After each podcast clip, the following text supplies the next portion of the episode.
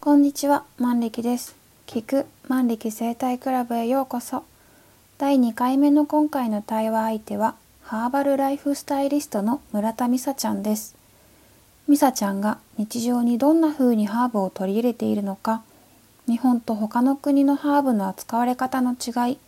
ハーブのことを知りたい人におすすめの本などの話をしました。それではお聞きください。なんかミサちゃんだったらハーブの話とかするイメージがと、イメージだと思うイメージを持っていたけどハーブと体だったら、うんなんか一番わかりやすいのは、なんかマッサージとかかな。そうなのハーブティーとかじゃなくてああ、なんか体に関連づけたらって感じ。体今じゃあミサちゃん的言うとあ体は割と外側のイメージなんだねあ、そう。ああなるあ、ほそどういうねことじゃなかった。あ、ごめん。いやいやいいんだそれはそれでいいんだよ確かに体って言っても別に内面もそうだね。そうそういやそ のその認識の違いが面白いねっていうポッドキャストなの基本的にはああ、なるほど。うんそっじゃあか全然、私はいつも通りに喋ればいい。そ喋うれそばうってそいううかそういつも通りの内容でいいってことそうね。何でも何でもよくて特に本当今日は絶対これを聞きたいとかも実はなくてうん。で今のそのな体っていうと外側のことなのねみそちゃんにとったらなんか今、すごい、いや、今自分でもびっくりしたんだけ ど、めっちゃ外側か、なぜか考えてたっていう。ねえそうだね面白い確かに。内側は何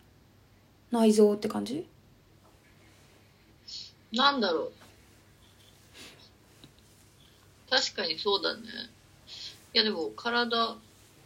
内側、そうだね、内臓系とか、そうだね。って感じだね。うーんまあでも、普通に考えたら、どっちも一緒でも、一緒っていうか、そうだね。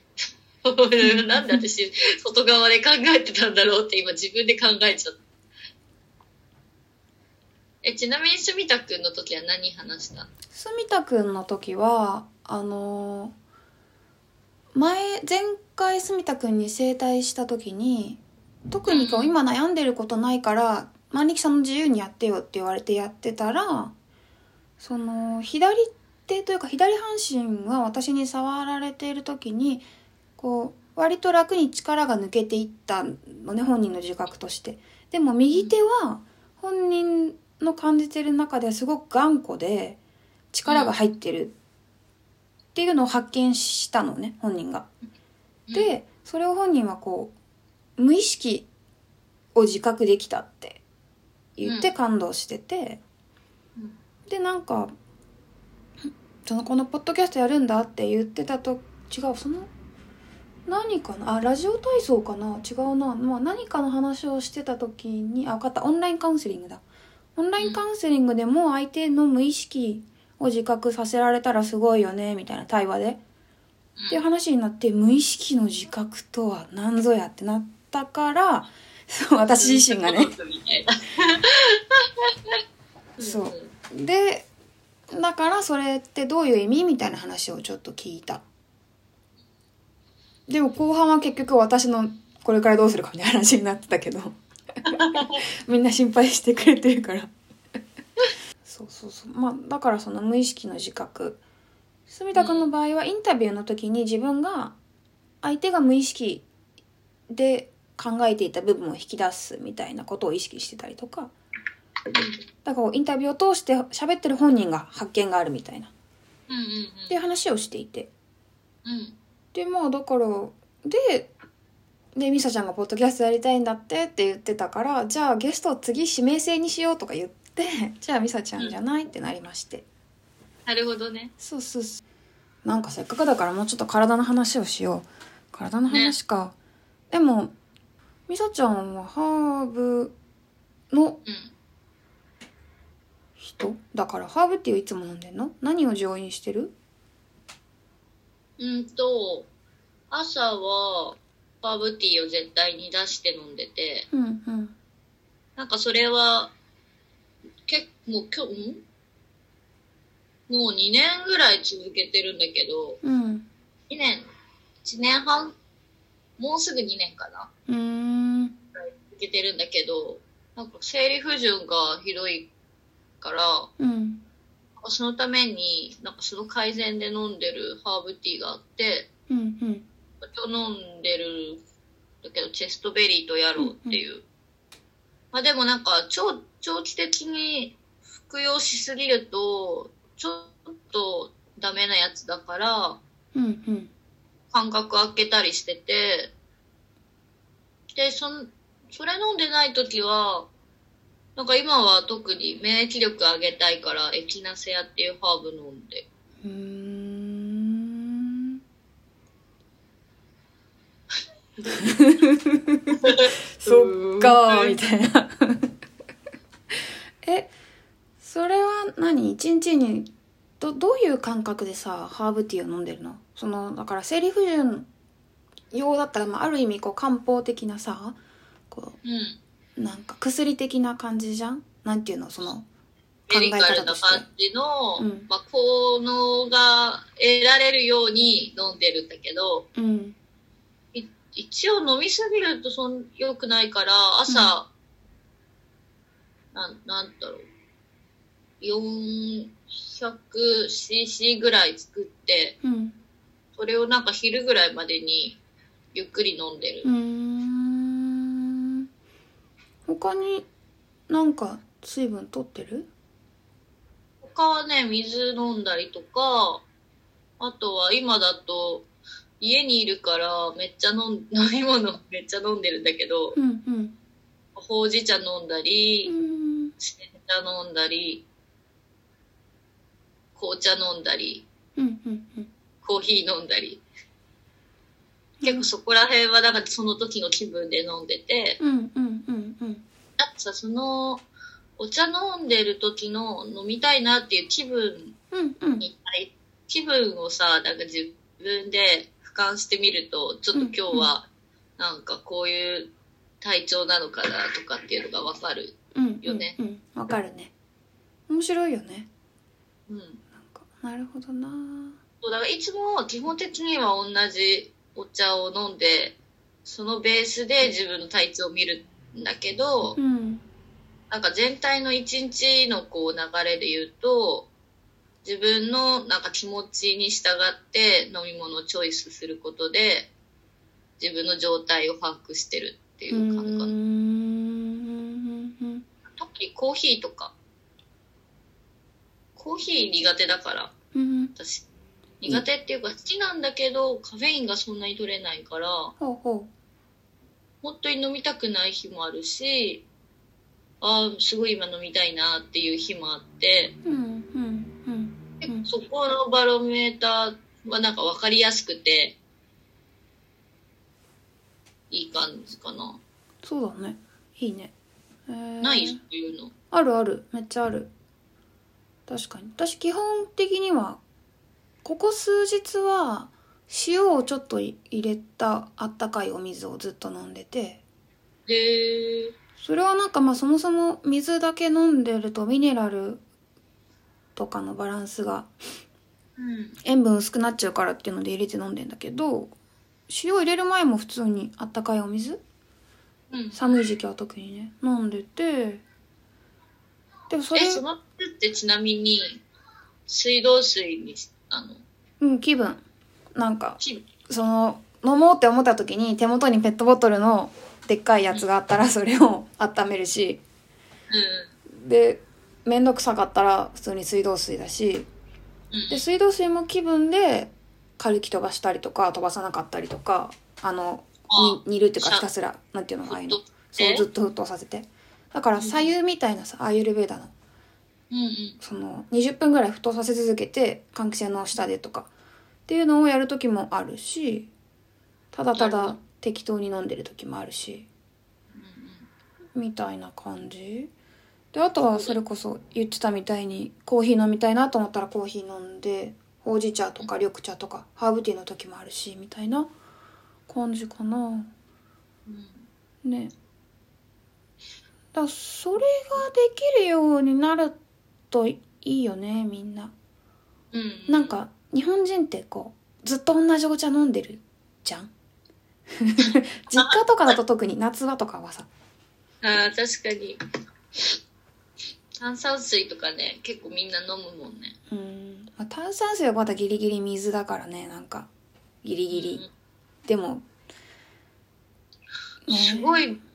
前か、あの、会社員だった時すっごい飲んでたんだよね。うーんなんでのあんなに飲んでたのかちょっと不明なんだけど。 炭酸水炭酸水をめっちゃ飲んでうた。ん多分なんか、会社にいるからさ、水だと味気ないしう、んうんうんなんか、お茶とか入れるのもそんな何回もしに行けるよううんうんうんな感じじゃなかったから、めんどくさいしね。うんうんうんなんか炭酸水飲んでたな。結構やっぱ難しいよね。そういう飲み物に対してルーティーンとか種類を増やすとか、こう考えようとすると、自分のライフスタイルに合わせるとすすごい難しいと思うんうんうん本当にそれはあるさっき飲んでたその生理不順だっけ生理不順にの対策で飲んでて効果は感じてるう。そう。なんかね、一番最初にフランスに行った時に、うんそのヨーそのフランスの植物療法士の人にうんこれとこれ飲むといいよっていうふうに教えてもらってうんうんそこのそのやあのハーブの薬局で売ってるヤロウとチェストベリーをうん買って飲んだのね。うんうんで私今まで本当に生理不順もひどいしうん生理の時重すぎてすごいしんどいし量も多かったから。うんうん結構会社休んだりとかするレベルだってひどかったのね、うんうんでフランス行ってそれ飲み始めたらまあなんか環境も変わってるからそれだけで効果が得られたとかは思わないけど、うんうんそっから生理がねめっちゃ周期が安定したのへえ人生で初めてへえすごいそうびっくりしてしかもなんかまあすぐにじゃないけどなんかこう1ヶ月2ヶ月3ヶ月ってこう何回もこう生理になってくうちにうんなんか生理自体の軽さがなんか出てきて、うんうんお腹痛い時もあるけどそんなにそうなんか薬を飲むほどでもないし、うんうんうんうん前はなんか薬飲んで生理痛の薬飲んでたけど私もうだからそのヨーロッパ行って以来一うん回も飲んでないんだよねうんへえすごいそうーんうだからなんかその飲み始めた時あ飲む前よりはだいぶ良くなってるから、うんうんうんうんね、なんか1ヶ月とか3ヶ月とかでその状況をなんかそのハーブのおかげとかっていうのはちょっとすごく難しいんだけど、うんうん2年経ってもまあいいって思えるからいいんじゃないのかなって思って、うーんもう間空いてる時とかもあるよ3ヶ月ぐらい飲んでなかった時もあるしうんうん良くなってからはうんうんうんうんでも最近はちょっとね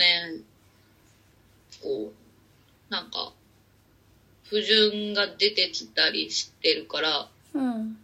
またちょっと飲み始め飲む回数を増やしてるの実へは、えそれはなんでさ飲みすぎ飲み続けすぎちゃいけないのうん、なんか、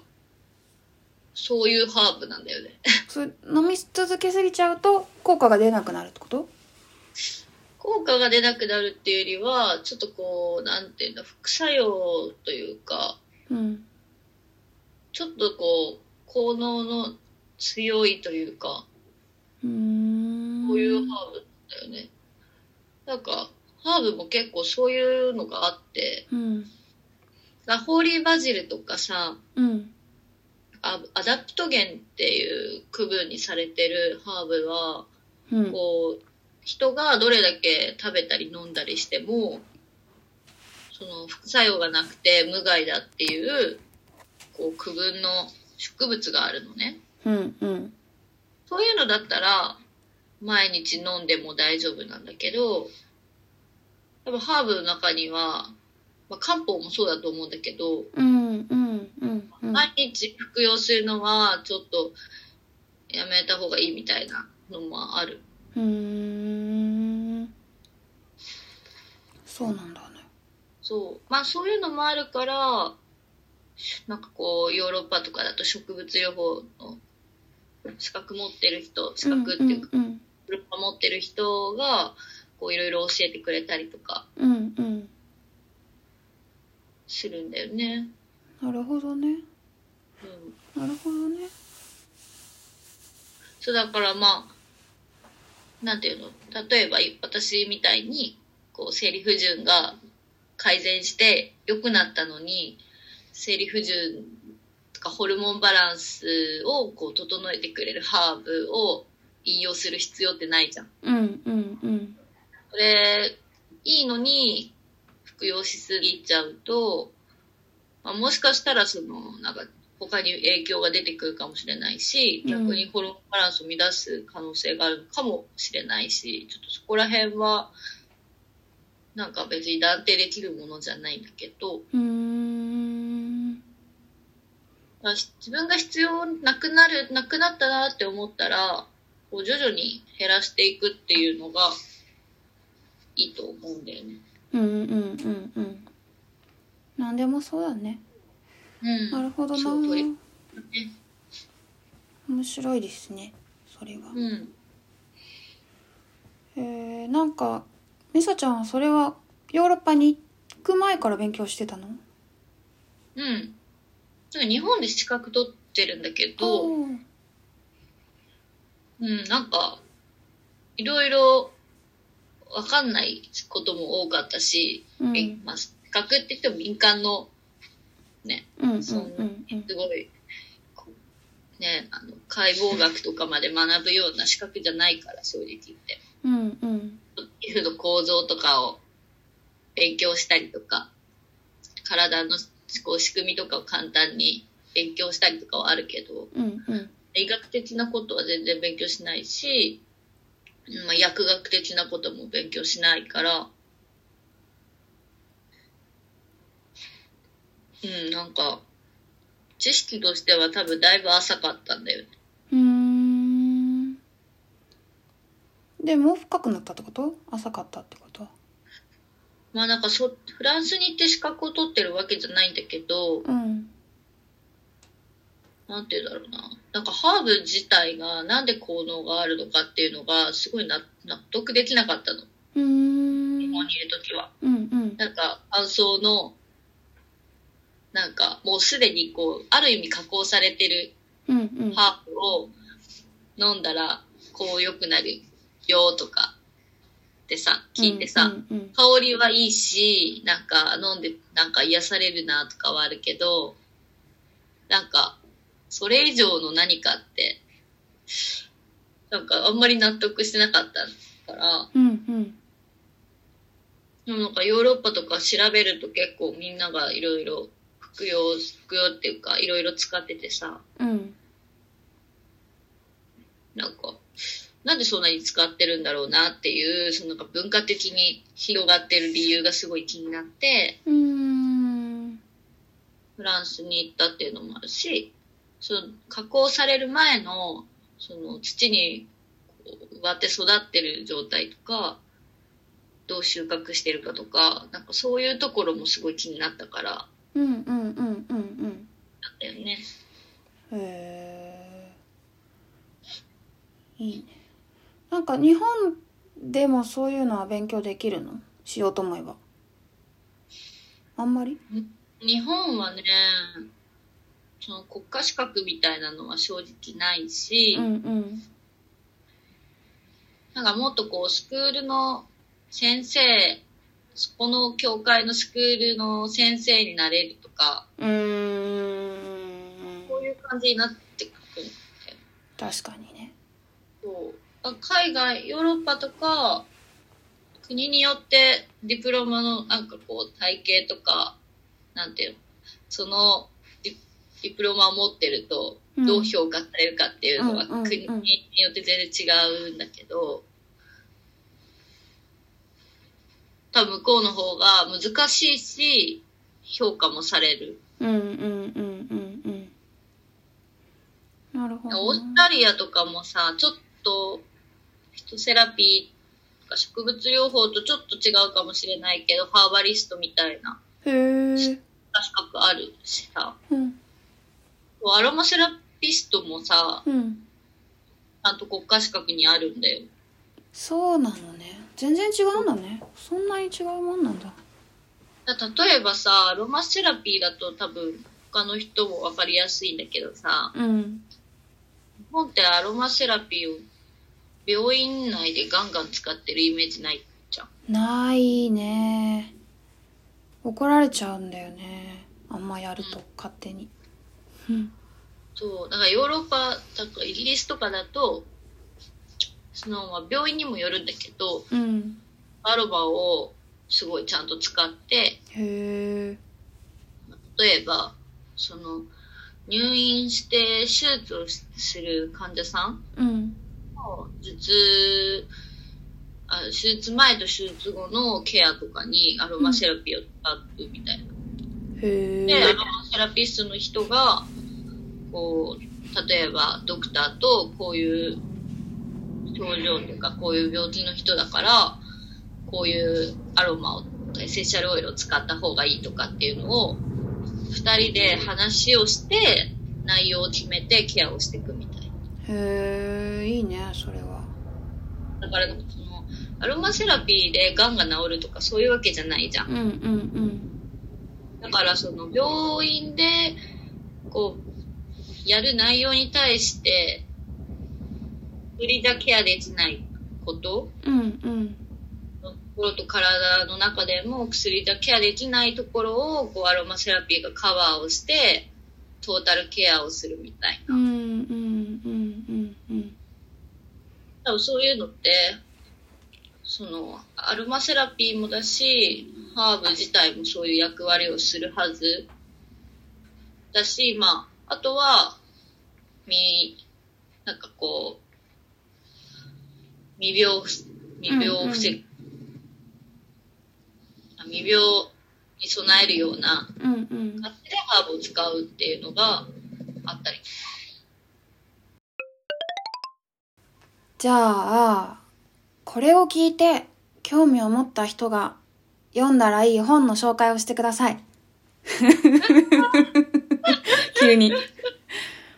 急にう急んに来たね、ハーブ入門編ハーブ入門編。ちょっと、本取ってくる。ありがとう待ってるなんか本当は欲しい本があったんだけど、うん今、貸してたわ。ああある範囲でこれは、知ってる人も多いかもしれないんだけど、こうんうの、ーん自然のお守り薬っていう本。それはどういう人がか書いてる何の話なんかこれは、そのフランスの植物療法のディプロマを取ってる森田敦子さんああっていうのはいはいがいるんだけど、有名だよねうんめちゃくちゃ有名だと思う。植物療法のうんうんうん界隈では。うんうんうんいうか、この人が結構、なんだろう、日本で広めたぐらいの、でうーん今は言われてるからね。うんうんごめんでその人が書いてるうん、その人が書いてる、その体の症状別、不調別にどうしたらいいかっていう、何を使ったらいいかっていうのが、こへえあ割としっかり細かい感じで書いてあるんだねう、こうへえアロマオイルがメインアら、ロマオイルの使い方がメインうん、アロマオイルとハーブと。うーん。そう、なんか植物療法ってハーブっていうイメージで多分今話してたと思うんだけど、うん。ハーブと精油を使って、どう体を整えていくかっていううん、情報だから、なんかアロマセラピーはどっちかっていうとその植物療法の中の一つのこう特化した区分っていう位置づけで考えた方がいいかも。うん。うーん。それ、スパイスはまたそこには入らない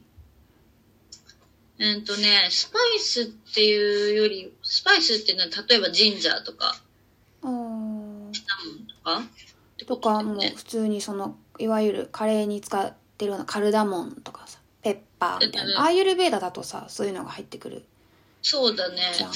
うんとね、ここはあんまり出てないかも。うーんでも、エッセンシャルオイルの方では使ったりもするからね。うんうんうん確かにそっかあと、まあ、ウコンとかも。あーそう。なんか、ハーブって言っても結構これは広い解釈で使ってて、うんなんか、クズとかもさ、植物じゃん。うんクズ油。うんうんクズとかも出てくるし、へえまあなんかよりこう、生活の中に取り入れられるような感じで載ってるかな。うーんまあ、結構さ、ハーブをさ、ハーブのリストみたいにして、このハーブは何に効くとかっていううんうん書き方だとさ、不調になった時に困る。調べるのが。うんうんだからこれはなんか、例えば、なんか女性だと膀胱炎とか、うんうんなりやすいからさ膀胱炎には何がいいかっていうふうに膀胱炎って調べて例えばハーブティーだったらエキナセアいいですよとかうーん冬だったらシダウッドがいいよとかっていうんうんうんうんうんうんなんか病病名というか症状から調べられるって感じってことねうそうそうそれがね結構ねあの意外にないというかうんこれがあれば結構いいよへえフランスだとさカレー臭とか載ってんのめっちゃ ED とかすごいそんなそうなんだそんなところまでカバーされてるそうそうへえ面白いいいねうんうんうーんっていうやつと、うんとこれは結構ハーブが好きっていう人にいつもおすすめしてるんだけどおほう読んでくださいで見たこの前あのーユートピアの時そうんうん見たかもしれない南の島のハーブう、うん、南の島なんかパラパラって見たかなこれはすごく面白くてうんもう沖縄の八重山諸島うん沖縄の中でももうほぼさ台湾寄りのえー、えどこ沖縄がこれ本島がこれでうん八重山諸島ってへー台湾もう台湾だ本当にそう、もう台湾。う、んうん、与那国島とか石垣島とかうんうん西表とかが、まあ、八重山諸島なんだけど、うんまあ、そこに住みながらハーブをいろいろ育てたりとか、その野草のハーブうんを、あのずっとこう研究して何が生息してるかとかをこう見てるハーバリストの女性の人がいて、うんその人が、その、八重山に、こう、あるハーブを、こう、まとめた本なんだけど、うーんあら普通に本島だとあんまり見ない感じのさ、ああ南国っぽいそう、月桃とかね、うんあるし、なんか、あと普通に、なんだろう、本島本島っていうかその、まあ、こっちでも手に入るようななんか西洋タンポポとかうんうんうんうんうんこういうのも載ってるでもその西洋タンポポの中でもなんかむ沖縄だとどう使ってるとかへえがありましたとか結構なんか面白いのしかもすごくいろんな種類が載っててうんうんうんうんすごく面白いへーそうこれいいよ楽しそうだねなんかなかなかねハーブの本もいっぱいあるからうん選ぶのに困っちゃうんだけど私も、うんうんうん、なんかいっぱい買うより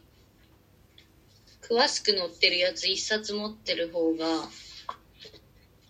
なんかこう読み潰せるしさうんうんうん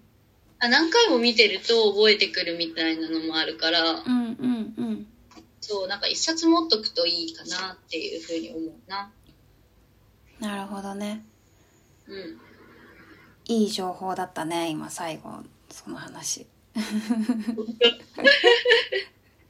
でも体の本もそうじゃない私欲しいんだけどうん体の本はもっと自由だからうん薬じゃないかなんて言うんだろうなこの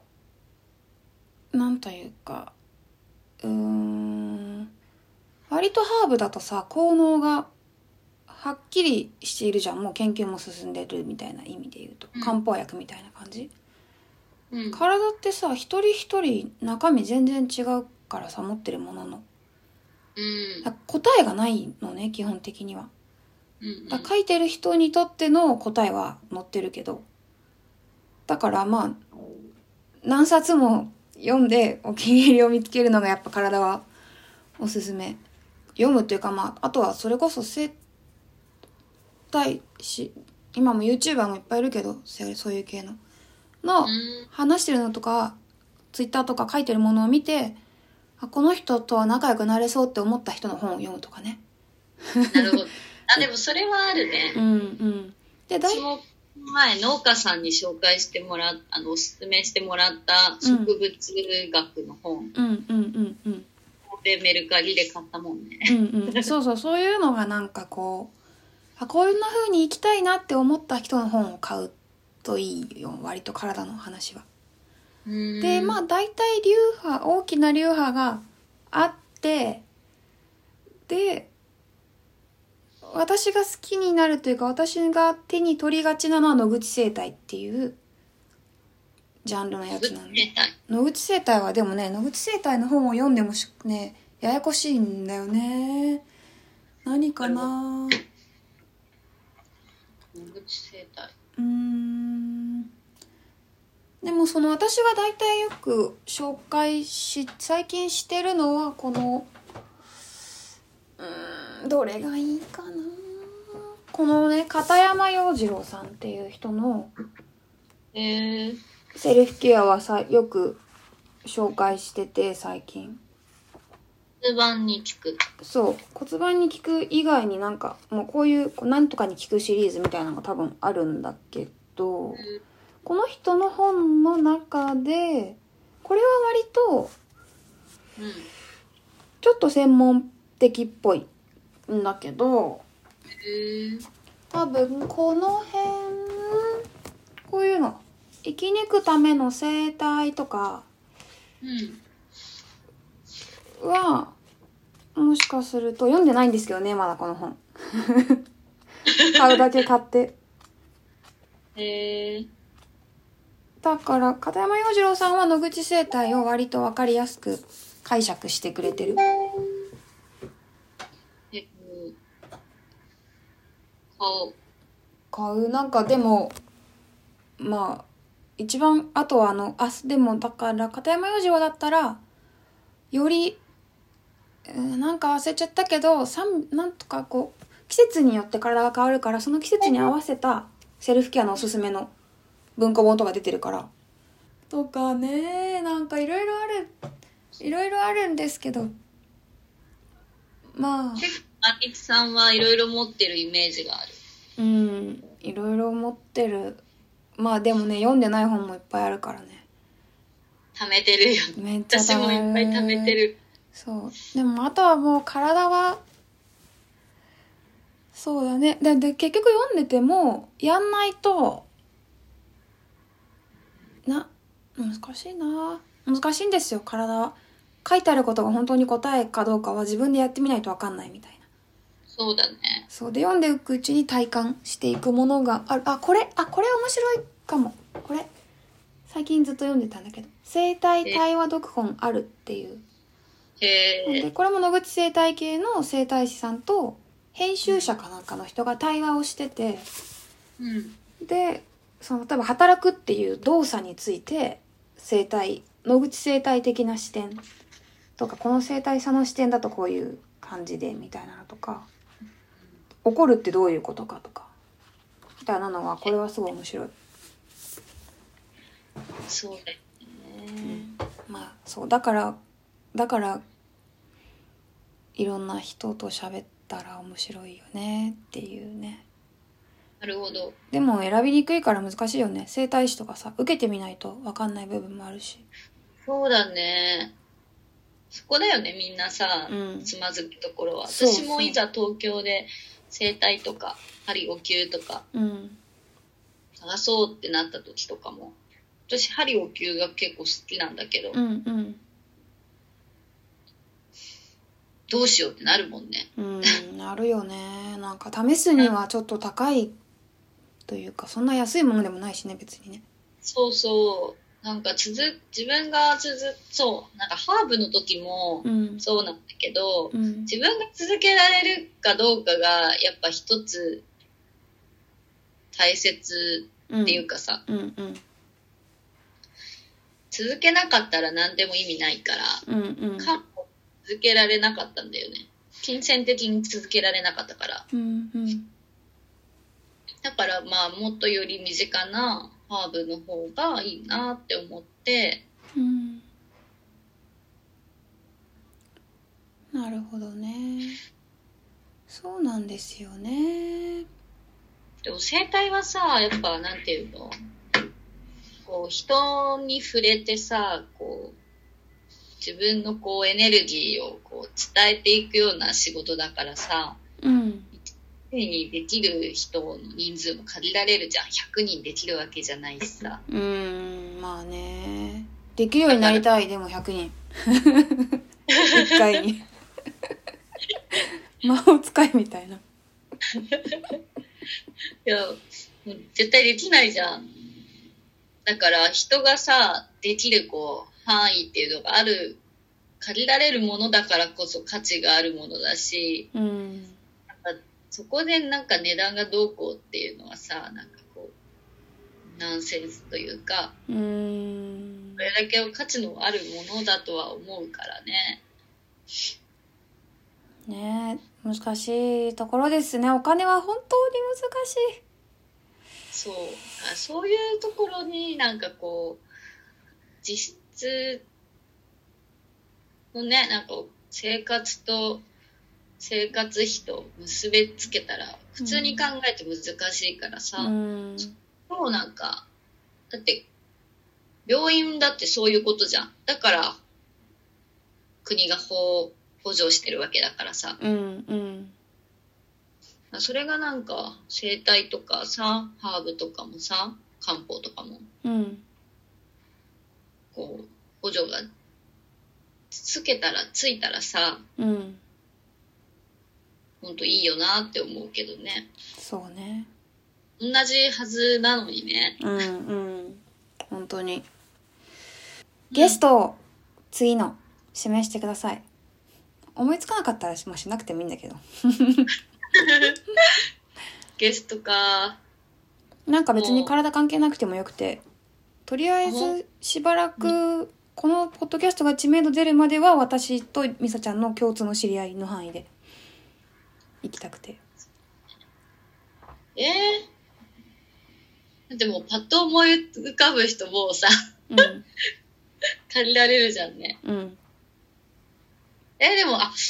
れ赤坂くんって知り合いだっけ赤坂くんってあのあれでしょノンアルの人でしょ、うんでもね、全然喋ったことないからちょっともうちょっと先にして さすがにちょっと照れちゃうからそうだね。照れちゃうね。うんでも面白そうだなうん。聞いてみたいって今 思った。うーんちょっともうでももうちょっと後でお願いするわ私もそう思うわ、ちょっと。うん慣れてからにする私がこれをへえ。うん。えー、そうしたら、まみちゃんとか。確かにねユートユートピアで回っていくどうするどのユートピアメンバーにするユートピアメンバー、そっか。じゃなくてもいいんだけどねいや、やっぱ、まみちゃんじゃない OK じゃあまみちゃんにしましょう次はまみちゃんなんか喋るのうまそうだし。ねうまいよねきっとじゃああと、あれ、最近、うんその、スケジュールが大きく変更になっただろうからさ、うんそこら辺の話も気にな るから。了解それはプライベートで聞きなよ まあ話してくれたらねで公共の電波でなんか、まみちゃんなんかその今のコロナでさ、うんこうなった状態でさ、うん多分考えてるユートピアとかあるじゃんね。ああその話聞こ